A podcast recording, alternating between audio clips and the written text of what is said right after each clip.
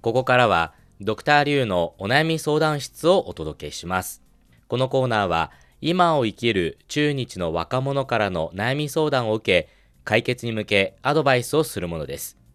相談を聞くのはリュウエイと助手の梅田健ですでは早速今日の相談者に入ってもらいましょ失礼します。どうぞ。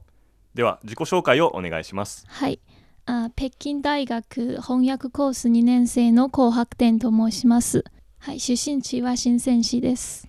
どうぞよろしくお願いします。よろしくお願いしよろしますくお願いします。はい、深センということで、あれですよね、まさに改革開放40周年、うん今年迎えるわけですが、はいそれのまさにね、まあ、先駆けである、まあ、深セン出身うんということですよね。はいどうですか？なんか街とかだいぶ変わりましたか？あ、実は、あの、小さい時は厚生省で生活してきました。だいたい6年前に家族全員が深セン市に引っ越しました。おはいあじゃあ深セン行ったのは割と最近のことなんですね？はい。そうです。へえ。深センとその前に住んでいた厚生省なんか違いって結構ありますかね？はい、そうですね。厚生省の人は辛いものしか食べていないです。辛いものしか食べない。しか食べない。です。うん。だいぶね断言しちゃいましたよ。ね。一方、あ深センの人は辛いものの他に何でも食べますという、うん。うんはい、はあの言い方あります。辛いもの以外は何でも食べると、でも食文化が全然違うところに来来ちゃった。はい、えどうでした？それは。はい、今は慣れています。うん。慣れます。辛いものなくてもご飯食べれる、食べれます。でもね私が心配なのはこうさん本人よりもお父さんとお母さんがね はい、そうですね。ね大変だったんじゃないかなと思いますけど、はい、自分であの実家で作った料理はやはり辛いものをうん。食べています。なるほどね。なるほど。はいはい。家庭ではね。家庭ぐらいいいですよね。まあ。それはね。ああそうかそんなに違うんですね食文化がね、はい。うん。でもね厚生省はい。もうだいぶ、まあ、南側っていうか、うん。ね上海とかに近いじゃないですか。はい、あの、高速道路ならうんうん。6時間ぐらい、ああでもやっぱそんぐらいかかる。まあ、日本人からするとびっくりするかもしれないですけどでも はい。大陸で考えればね、うん。近いですよね。車で行けるんだからね。まあねそういうそういうところでもだいぶねやっぱ深センってもっと南になるとだいぶね食文化がうん。違うんだっていう、ね、そういうのがなんか感じましたね。でもねその深センでそのさっき言った改革開放もそうですけどやっぱ日本でも今すごい注目されてると思うんですよ。私この間日本に帰って雑誌を読んだんですけど珍しく中国特集だったんです。今行くべき中国みたいな、うんうん。お珍しいなと思って見たら最初の数ページが北京でうん、あと全部深センでした。へえ、だから今日本のそういうまあメディアとかでも深セン今おすすめだよっていう動きが結構あるみたいですよ。はい、そうですか。はい、だからぜひ深センの料理にも詳しくなってください。はい、日本人に紹介してあげてください、はい、はいあの先ほどその今院生で、えー翻訳を勉強してるというふうに自己紹介で言ってましたけど、はいはいはい。翻訳ってどういうのを勉強するんですか？1年生の時は、くうん、応用文の翻訳など、新聞の翻訳などやっています。はい、はい、2年生になると、あの文学翻訳の方がうん。多くなりました。はい。それってどっちに翻訳するんですか？日本語を中国語に？あ中国語を両方ともあります。両方ともねはい。相互にやるんですはい、ね、そうです。へででも文学翻訳はやはり日本語から中国に、ーが多い、はい、中国人としあに対してうん。あのに日本語中国語を日本語に翻訳したうんうん、翻訳することはやはり難しいですね。ですよね。はいでもそうやって頑張って翻訳を勉強して将来的にはどういう仕事をしたいんですか、はい、あの卒業してから、博士課程に進みたいです。博士課程に進んで、その後は？その後は先生になりたいです。教える仕事に。はい。ね。教えるんだ、はい。うんいやーいや素晴らしい夢ですね。ぜひ頑張ってほしいです。さて今日はどんなお悩みでしょうか？自分が死ぬまでにこの世に価値のあることを残すことができるだろうかと考えてしまうことです。おだいだいぶ重いですよ。重い重いよあでも要するに言い換えると、まあ、何かこのね生きてる間に何かをやりたいっていううんことですよね、価値を残したいっていうことですかね。うんそうです。えなんか形が欲しいんですか？それともなんか認められる？なんかこの価値っていうのはどういうことをを考えてるんですか？今の私なら本とか翻訳してうんうん。出版してその本に自分の名前が残って自分が死んでも後の人が私の名を見ることができるとか。なるほどね、はい。書物の上に名前を残すとか、はい。はい。えっと、こういう、まあ、死ぬまでに何か価値のあることを残したいってこの気持ち私もちょっとわかるうん部分はあるんですよ。はい。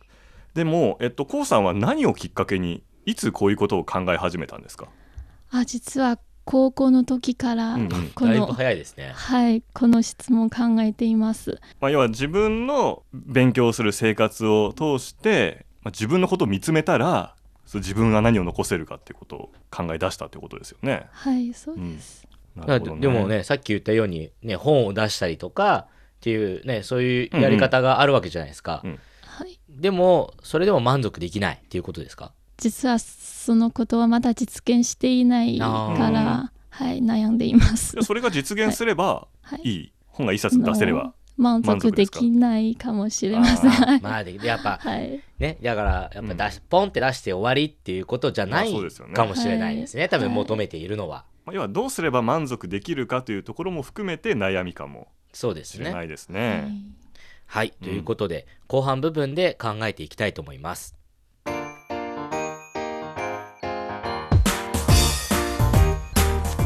聞きの放送は北京放送中国国際放送局です。ドクターリュウのお悩み相談室今日は北京大学のコウさんの自分が死ぬまでにこの世に価値のあることを残すことができるだろうかと時々考えてしまうという悩みを聞いていますはいということでうん。じゃあ私からおドクターリュウもうできたんですか、答えがこれ悩んじゃうんですけど私。あの正直、はい。最初はえそれって本出しちゃえばいいじゃんって思ってました。でも本人もそれ言ってたんでさっきね言いましたね。はい、なので多分それも視野に入れてえそれでは満足できないって思ってるんだと思うんですね、うん。だからといって本を10冊出せばいいじゃんっていう問題でもないと思うんですね、うんうん。多分ここで言ってる価値というのはいろんな人に見てもらってそしてその人があこれ見てよかったって思ってそれが多分何らかの形で k o さんが多分それを見られるうんっていうところまであるんじゃないかって感じました反応ですね。はい。うんなので、まあ、やり方は2つあると思います。1つは確実にやっぱりそのものとして残していくためにはそれはやっぱり本を出すとかそういう出版物が確実だと思います。本はやっぱり残るわけじゃないですか。100年前の本だって今はあるわけですし、そうなのでそういう意味ではその本は、えー絶対に出せるんであれば出した方がいいです。で今勉強している内容もそれに関係するものですからぜひその成果を発揮していただければと思います。でそしてもう一つこれはネット上で発信をすればいいと思います。というのは例えばその価値っていうのは結局何なのかっていうことなんですがそれは自分が楽しければそれは価値でもありますし、はい。他人が評価してくれればそれはそれでも価値になります。なのでそれで言うと k o さんは例えば自分が持ってる知識多くあるじゃないですか。例えば翻訳にせよこういうやり方の方がいいよとか方法論でもいいです。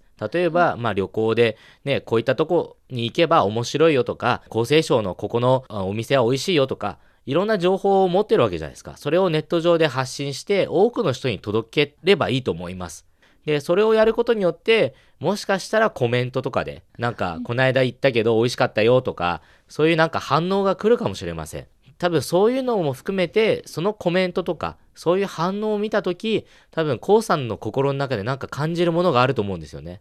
それが自分が求めてるものなのか、それとも、それ以上のものをまだ求めているのかっていうのが、そこでやっぱりはっきり、また気持ちが変わると思うんで、その時に何を感じたかにもよると思うんですね。なので、一つは本を出版する。